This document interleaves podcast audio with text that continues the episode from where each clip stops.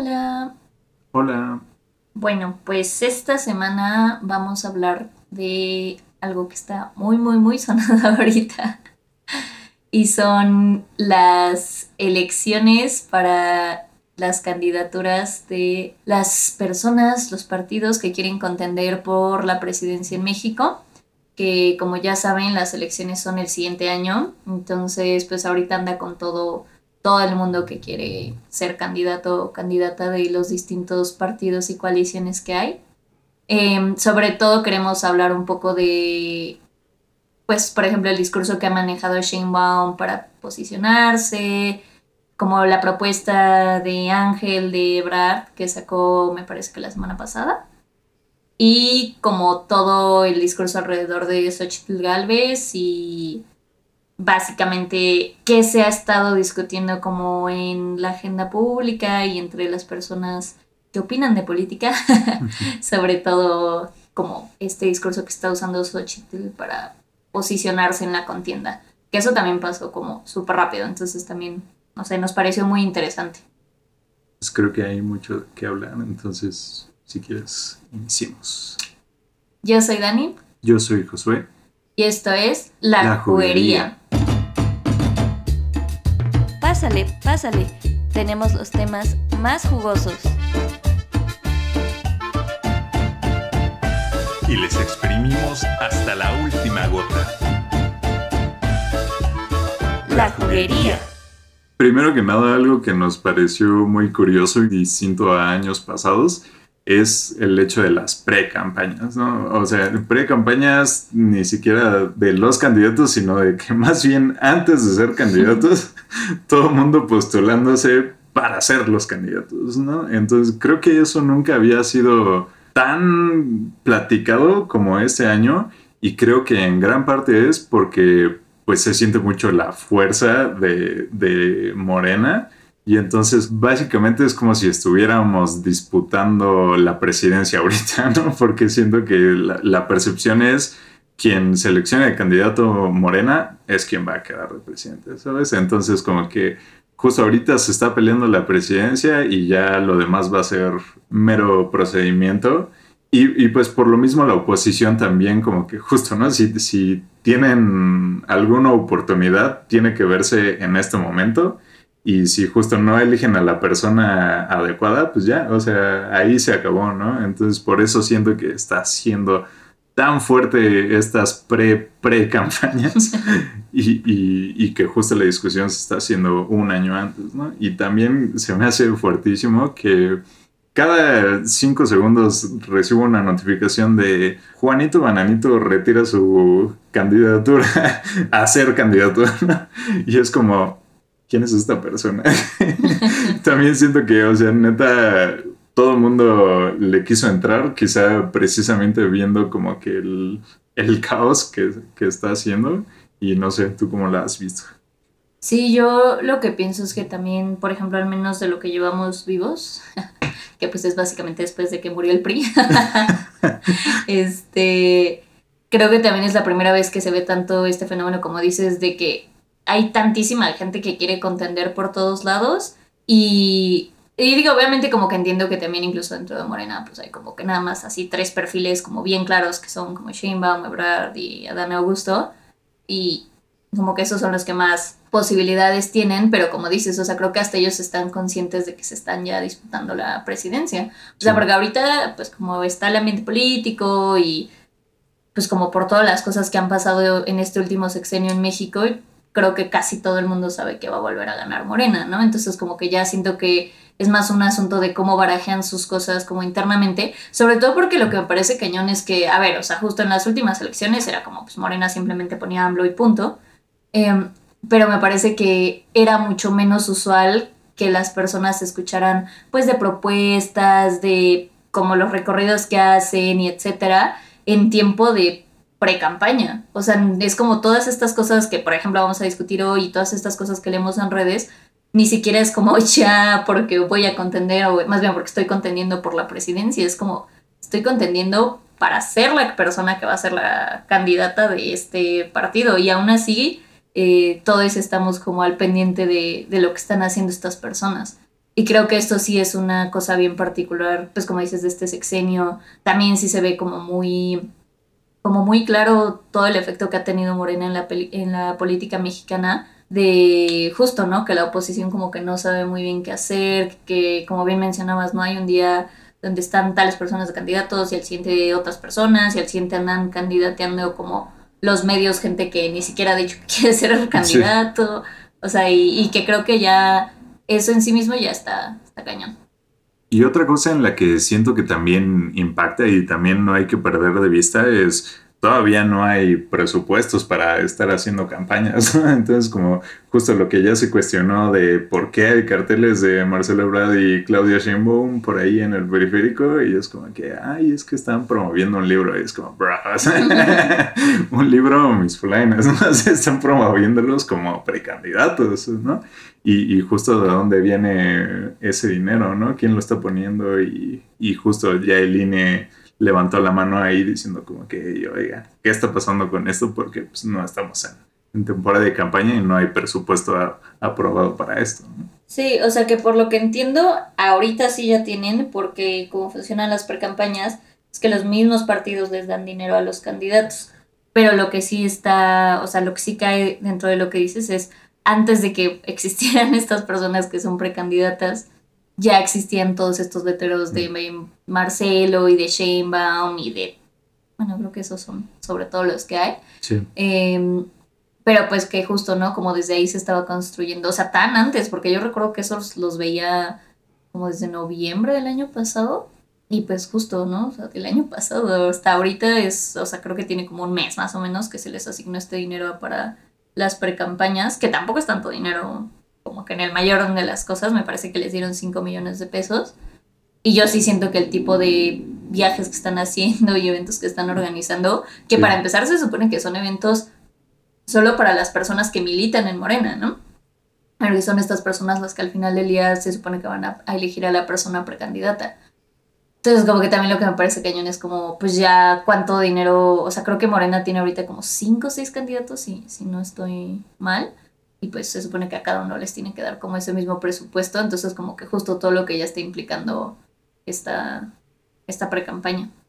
Y bueno, yo creo que el que más sonó esta semana, sobre todo en, redes sociales, fue que Ebrard presentó este proyecto de el Plan Ángel, que básicamente como que su teoría, su propuesta para mejorar, eh, sobre todo en términos de seguridad del país, es como este sistema basado sobre todo como en inteligencia artificial, eh, que se supone que entre muchas otras cosas pues tiene como reconocimiento facial, este reconocimiento de armas por medio del uso de la tecnología, una cosa así de que literal estoy casi casi citando lo que dijo en la presentación, que reconocimiento de quién es delincuente con base en su forma de caminar. Y digamos que él como que la idea que trae porque justo así lo dijo, es como que ha recolectado las mejores tecnologías de cada país y que con eso va a ser como que todo un sistema de seguridad y como que justo su prioridad es eh, solucionar este problema sobre la inseguridad en, en México.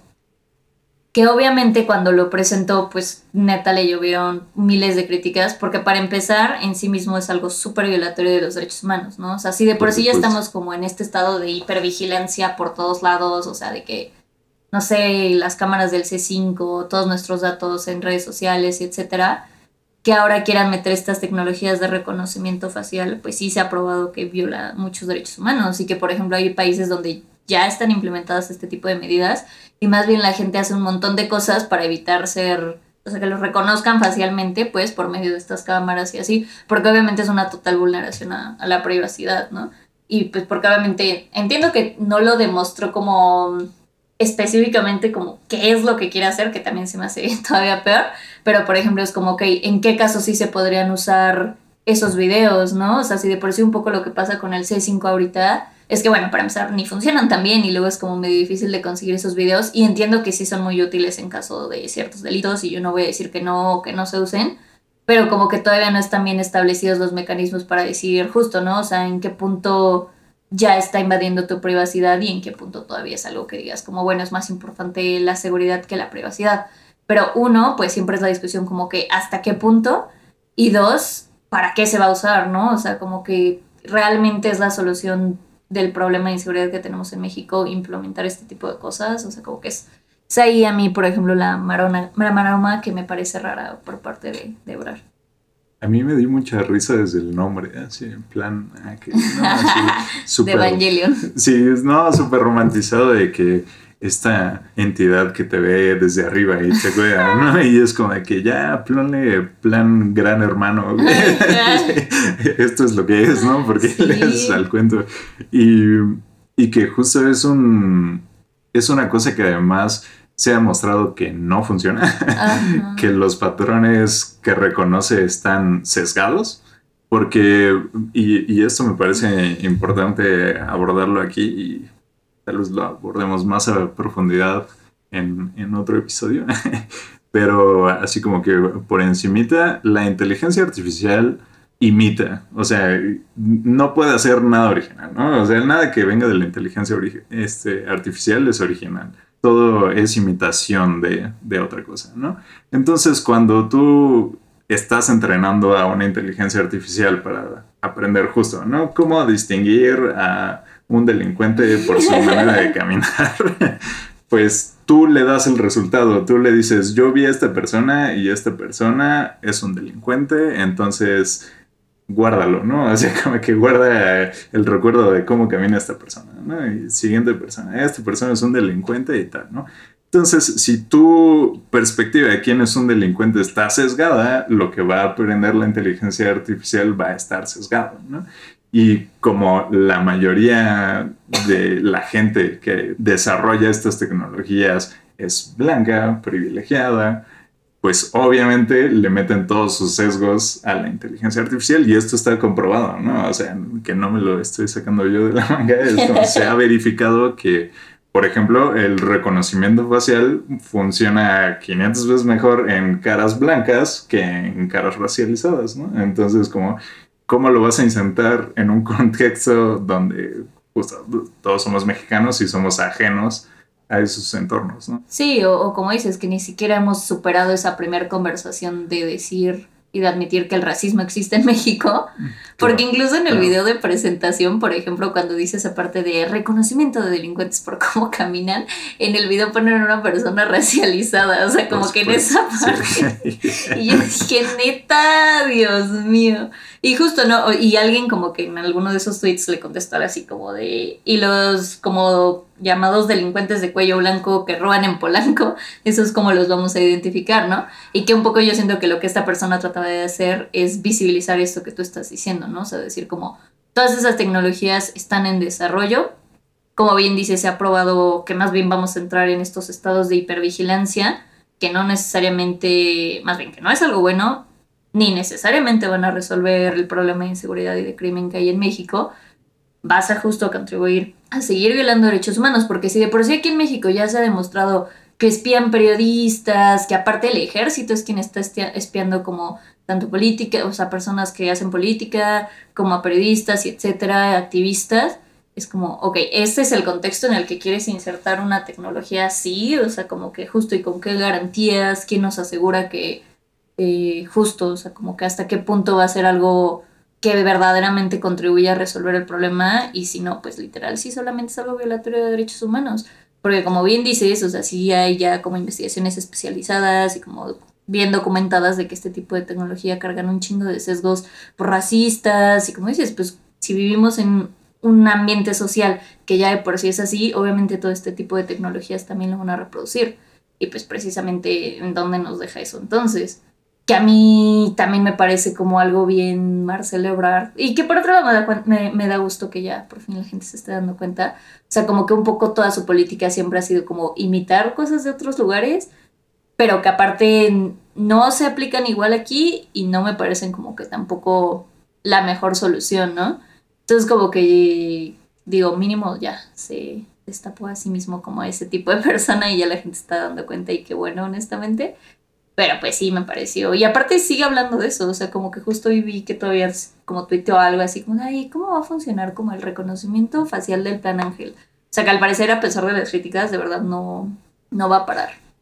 Sí, también se me hizo muy curioso, o sea, como que no me pareció una política que estuviera como que en línea con las políticas que vemos usualmente de Morena. O sea, de hecho, o sea, me sorprendió porque se me hizo una política muy pan, ¿sabes? O sea, como que... Sí, estos- muy Ricardo Anaya. Sí, exacto, exacto. O sea, como que súper desde la tecnocracia y, y justo como que en, en este afán de dejemos todo en manos de la tecnología y, y de justo hagamos todo lo que hacen, entre comillas, los países desarrollados, ¿no? Y, Ay, sí. y todo ese discurso, y, que te digo, siento que no va para nada con la línea de, de lo que intenta ser Morena, que es hacer como iniciativas más enfocadas justamente a la gente que lo necesita, ¿no? A los ciudadanos de a pie. Justo. Y otro, otra cosa que me parece interesante de lo que está pasando con otra de las candidatas de Morena, que es Sheinbaum, es como que ella ha avanzado toda su agenda y como que toda su política alrededor de que es mujer. o sea, como que todo su discurso, de hecho el otro día tuitó algo que a mí neta me pareció súper desagradable, que era algo así como, ay, México con M de mujer, con M de mamá, y yo... "Ugh". Y que justo casi todo como su discurso político es como muy de, ay, viven las mujeres y es el tiempo de las mujeres, viva el feminismo y tal. Cosa que para empezar se me hace súper interesante, ¿no? Porque, pues, por ejemplo, aquí en CDMX, yo no voy a decir que no, tengo, no tuvo ciertas políticas públicas buenas, o sea, me parece que sí hubo algunas buenas, pero como que no era un gobierno particularmente enfocado a resolver como problemas relacionados con pues, la violencia misógina y etcétera.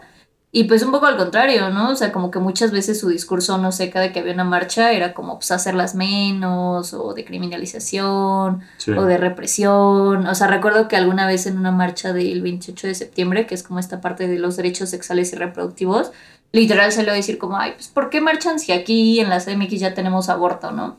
Y yo como de... "Mm". Entonces como que justo ese, ese era el tipo de discursos que manejaba antes y como de la nada ya es como justo el epítome del feminismo y de que, ay, sí, es tiempo de que las mujeres gobiernen México, no sé qué. O sea, como que a mí me parece, uno, súper vacío. Dos, que es como, ay, no sé, o sea, como que a mí me molesta mucho esta reproducción de decir como, solo porque es una mujer, como que uno es como un triunfo del feminismo y Exacto. dos va a representar algo para las demás mujeres, ¿no? Entonces como justo cuando dicen, ay, no manchen, una mujer es CEO de tal nueva empresa, ¿no? Es como, güey, neta, eso o uno, ¿cómo va a beneficiar? Justo, ¿no? A las mujeres que son obreras, por ejemplo, y dos, que tanto nos beneficia como llegar a puestos de poder mediante los cuales activamente se oprimen a otras personas, ¿no?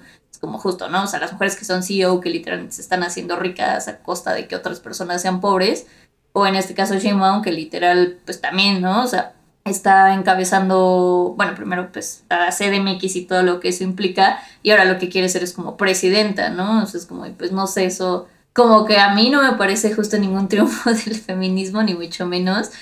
Entonces como que siempre me ha parecido como medio vacío que se usen este tipo de discursos, sobre todo porque es como, pues están usando para avanzar una agenda política de Sheinbaum ser candidata, ¿no? O sea, como que no se están avanzando porque activamente eso de alguna forma vaya a cambiar el contexto en, la, en el que viven las mujeres mexicanas. Sí, como dices, sobre todo por eso. O sea, como que voy de acuerdo que utilice el discurso si de verdad se, se refleja en sus acciones, ¿no? O, se reflejará en su mismo discurso, porque como dices, si, si va por ahí diciendo M de mujer, M de mamá, es como, güey. Ajá, eso y nada. Ajá, o sea, eso y no decir nada, prefiero que no diga nada. ¿no? O sea, justo a, a estar como que, justo si estás ligando ahí como de que mujer es lo mismo que mamá, pues no tienes bien claro cuál, ni cuál es el, el concepto, ¿no? Entonces como que si ella legislara a partir de, de ese concepto que tiene de las mujeres, pues tampoco nos va a beneficiar a nada en absoluto, ¿no? O sea, como que si ese va a ser tu discurso, pues, que se vea, ¿no? O sea, el feminismo, pues vas, ¿no? O sea, pero clávate y justo que tus políticas vayan de, de ese lado, ¿no? Que se une con otra candidata de la que queríamos hablar, que es Xochitl Galvez. Sí. Que a mí lo que más interesante me parece de Xochitl Galvez es más allá, o sea, como que el- mi objetivo no es tanto como ponerme a discutir cuál de las posturas es correcta y cuál no, más bien lo que nos parece interesante es el discurso público que se está haciendo alrededor de esto. Mm. Porque solo como breve contexto, Xochitl Gálvez como que originalmente quería contender por la Ciudad de México, no para ser presidenta.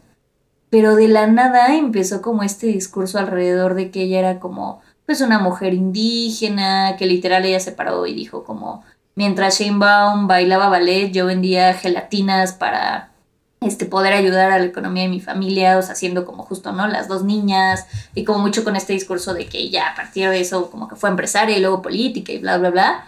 Y un poco lo interesante es que ha despertado mucho esta discusión en la agenda pública de qué es ser indígena. Y, por ejemplo, están las personas que dicen que con el autoadscribirte, es decir, que tú digas como, no sé, me paro y digo como yo pertenezco a tal comunidad indígena, eso es como suficiente criterio para decir como, ok, en efecto pertenece a esa comunidad indígena. Y otras personas que sí están diciendo un millón de cosas, ¿no? O sea, como que hoy justo Julio Astillero sacó un reportaje donde hacía de que casi casi el árbol genealógico de Xochitl Galvez y decía como sus padres, no, sus abuelos nacieron de que en México en 1930 y tantos y como eso fue después de la conquista no se puede decir que sean como personas indígenas, sino que son como mestizos todos, ¿no? Cosa que yo dije, ¿qué? y que justo mucha gente en Twitter dijo como, neta, ¿de qué habla mi carnal, no? O sea, porque es como, uno, pues obviamente propagando este mito del mestizaje, de que, ay, en cuanto a los españoles pusieron un pie en lo que ahora conocemos como México, ya, todos somos mestizos, ya de que casi casi no hay gente indígena, todos somos mexicanos y lo que sea, cuando en realidad eso es un mito porque obviamente solo sirvió para que este, los españoles pudieran conquistarnos y luego para que se pudiera hacer como la independencia, ¿no? Entonces digamos que ni siquiera es algo como, ¿cómo decirlo?, comprobable, sino simplemente es algo socialmente construido y punto. Y por otro lado, las personas que dicen como, bueno, pues ser indígena es una categoría sociopolítica en el sentido de que sí conlleva ciertas realidades que te atraviesan, ¿no? Ni es algo solamente, digamos, genético, sino es cómo se inserta tu vivencia en México, ¿no? O sea, más allá así como de, ay, tradiciones y lo que sea, como el ambiente social en el que, en el que vives. Y es lo que mucha gente dice, es como, ok, Xochitl Galvez, pues justo, ¿no? O sea, es una señora de las lomas que ahorita ya es una empresaria que gana miles y miles de pesos al año, que es política, o sea, como que no, como que la gente no sabe que tanto eso se inserta en la realidad de una persona indígena, ¿no? Y digo, yo, o sea, como que reitero, no es como mi afán ponerme a discutir qué es y qué no ser indígena, porque uno no creo que nos corresponda a nosotros en este lugar. Lo que sí me parece muy interesante es que ahora toda nuestra discusión pública sea eso, ¿no? O sea, como neta el, poder que tienen estos discursos para que un día a nadie se le ocurría pensar qué es ser indígena y ahora estemos discutiendo cuáles son los parámetros que existen. Sí, y como dices del, del mito del mestizaje, siento que también funciona precisamente como herramienta para invisibilizar las diversas realidades que viven las gentes que sí son indígenas, ¿no? O sea, como decir, no, todos somos mestizos y ya, entonces no tengo que ponerle atención especial a, este otro grupo que vive una marginalización súper densa, distinta a la realidad de todos los demás, ¿no? Y, y, justo como dices, ahora sí se pone en tela de juicio como que dónde está la línea y, y si sí la cumples o no. Y que de nuevo voy a a lo mismo, ¿no? Como de que si tú como persona, como ente político dices, voy a plantarme en esto de que soy indígena, pues allá tú, pero que se vea, o sea, que justo tus políticas, si tú eres una persona que justo entiende lo que es tener que ponerte a vender gelatinas para sustentar a tu familia, pues legisla de esa manera, ¿no? O sea, quiero ver en, en tus políticas que apoyes a esa gente que está vendiendo gelatinas ahora, ¿no? O sea, que, las ayudes a salir de donde están y que tengan las oportunidades que tú tuviste, ¿no? Y que también un poco hablábamos eh, antes de grabar, como qué cabrón que ahora sea el PAN y el PRI quienes estén impulsando estas candidaturas, ¿no? O sea, cuando justo años atrás lo que nos querían vender era la pareja perfecta, telenovelesca, blanca, de este mito white aspiracional, o sea, Peña Nieto y la Gaviota, y como siempre fueron este, precisamente estos partidos superclasistas, o sea, de que justo solo candidateaban a ciertos perfiles y tal, y cómo ahora no les quedó de otra más que jugar la política de la misma forma que Morena y que AMLO. Y pues justo, ¿no? Porque bien este, AMLO se dio cuenta de que existía ese nicho en la política, digámoslo así, y ese sector no atendido, y ahora al PAN y al PRI no les queda más que meterse en la misma lógica. Y sí me parece cabrón que, por un lado, sí obviamente les conviene porque un poco usan mucho este mito de, de la meritocracia, ¿no? De decir como, este, ay, vean, la vendió gelatinas y ahora ya es diputada y es empresaria. Que un poco, este Noroña, que bueno, obviamente Noroña es un pendejo, pero es muy chistoso burlarse de Noroña, que también es candidato, por cierto.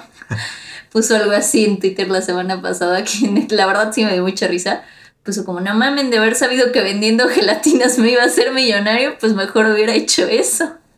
Que es como, pues sí, ¿no? O sea, ahí justo, ¿no? Pues Noroña solo dice como inserto en la política, pero un poco burlándose de que ahora lo que están haciendo es promover esta cosa de la meritocracia y de que sí se puede salir como adelante haciendo eso, pero por otro lado activamente diciendo como, ay, véanla, es una persona indígena y entonces como que ya también estamos como casi casi del lado de los jodidos, ¿no? O sea, véanos.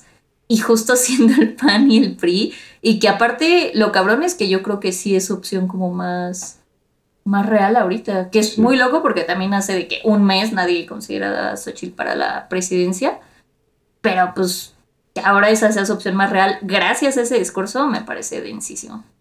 Y tanto así que pues, AMLO ya está ahí como que súper sobres, ¿no? Así que no, no, no, ella, ella no.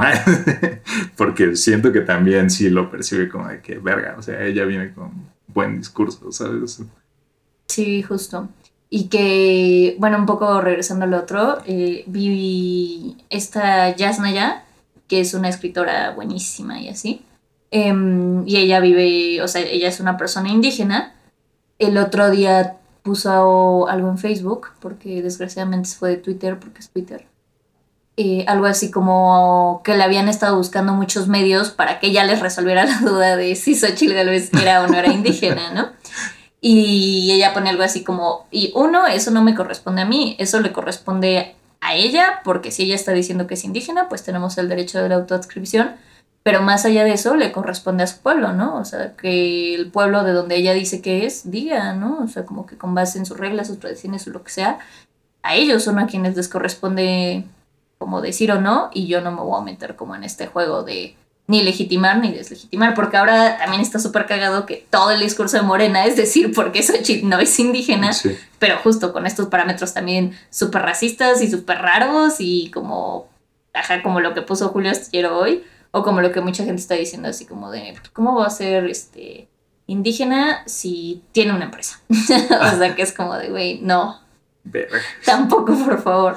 Entonces, como que también, pues no sé, como que solo se me hace muy cabrón el fenómeno, ¿no? O sea, de que neta. Morena, bueno, más bien AMLO haciendo al PAN promotor de las personas indígenas y a Morena racista. Ese es el, el momento de la política en el que nos encontramos. Sí, para pensar. Bueno, y con esto llegamos a las recomendaciones.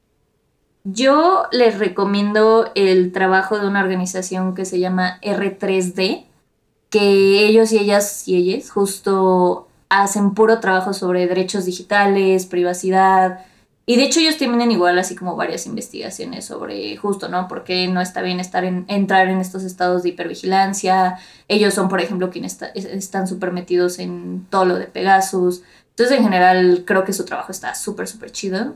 Y por si se quieren informar más como de... Obviamente cuando sacaron, bueno, sacó Ebrard lo del Plan Ángel, fueron de los primeros que dijeron como, no, no, no, no, no, no, esto está terrible. Entonces, un poco sí, sí están muy insertos en esta conversación. Yo recuerdo que ya les recomendé alguna vez el gesticulador de Rodolfo Sigli, pero si no lo han leído, tienen que hacerlo, recuérdenlo. Porque neta, así como que para, para cualquier momento de turbulencia política aplica perfectamente. Y también les quiero recomendar toda la discografía de Tata Barahona, que pues justo hace mucha música con crítica política. Entonces, creo que estaría, estaría chido que se escucharan algunas rolas de... Si les gustó, síganos en TikTok y Twitter como Juguería Podcast. Y en Facebook e Instagram como La Juguería Podcast. Bye. Bye. Cuando ya estén los candidatos. 10 o 10. Anota eso. Anótalo.